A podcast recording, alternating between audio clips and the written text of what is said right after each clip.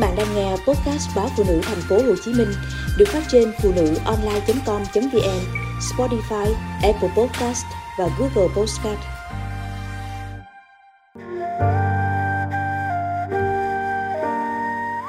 Mắm cua đồng ngày mưa Mắm cua đồng ăn ngon, đặc biệt là trong những ngày mưa lạnh, bụng đói, cơm nóng, mắm thơm. Cha tôi ngồi trước đơm cơm mệt nghỉ. Món này ăn no chứ không ngán đã căng bụng, nhưng nghe mùi mắm xông lên, thơm điếc mũi, lại có cảm giác chưa ăn gì, cứ muốn ăn nữa. Mắm cua đồng rất ngon, lại dễ làm. Đó là mẹ nói, chứ còn tôi, một cô gái hậu đậu, chỉ thấy cái ưu việt nhất của mắm cua đồng là dễ ăn. Cua đồng bắt về, mẹ ngâm nước một lúc lâu, rồi rửa cua cho thật sạch. Sau đó tách mai, tách yếm, bỏ ngoe càng rồi đem đặt trên bếp than nướng trở đều tay, tới chừng cua chín vàng, thơm lựng là được. Những con cua đồng rụm vàng đem giả nhỏ, nhuyễn cùng với ớt đỏ, lá é xanh. Sau đó cho mắm, bột ngọt vào trộn lên sền sệt. Chào ôi, một mùi thơm nước tỏa ra. Chỉ ngửi thôi, cũng đã thấy đã rồi.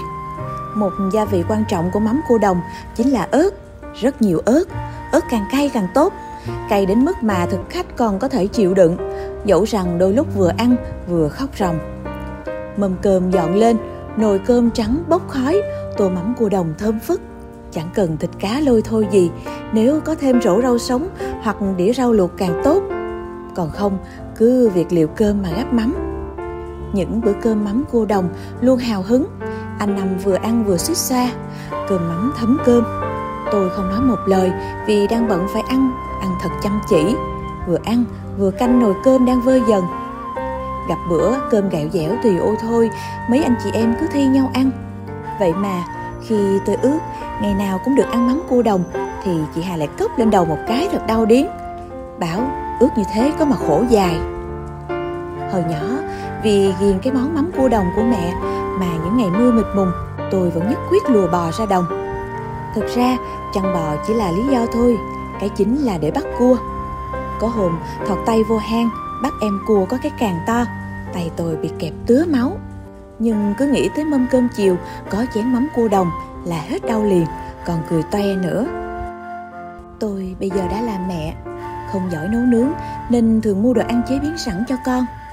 Con trai cũng thích món ngon từ cua, nhưng tôi chỉ biết dẫn con đi ăn quán bún riêu cua. Mỗi lúc đi chợ, thấy người ta bán cua đồng tôi cứ đứng ngẩn người, nhớ về những bữa cơm ăn lấy ăn để hồi nhỏ. Rồi ước, chả mà mình cũng có thể làm mắm cua đồng thật ngon như mẹ để chiêu đãi con trai. Những dịp về thăm nhà, tôi thường đi chợ tìm mua cua, rồi về chèo nẹo, đòi mẹ làm mắm cua đồng cho ăn.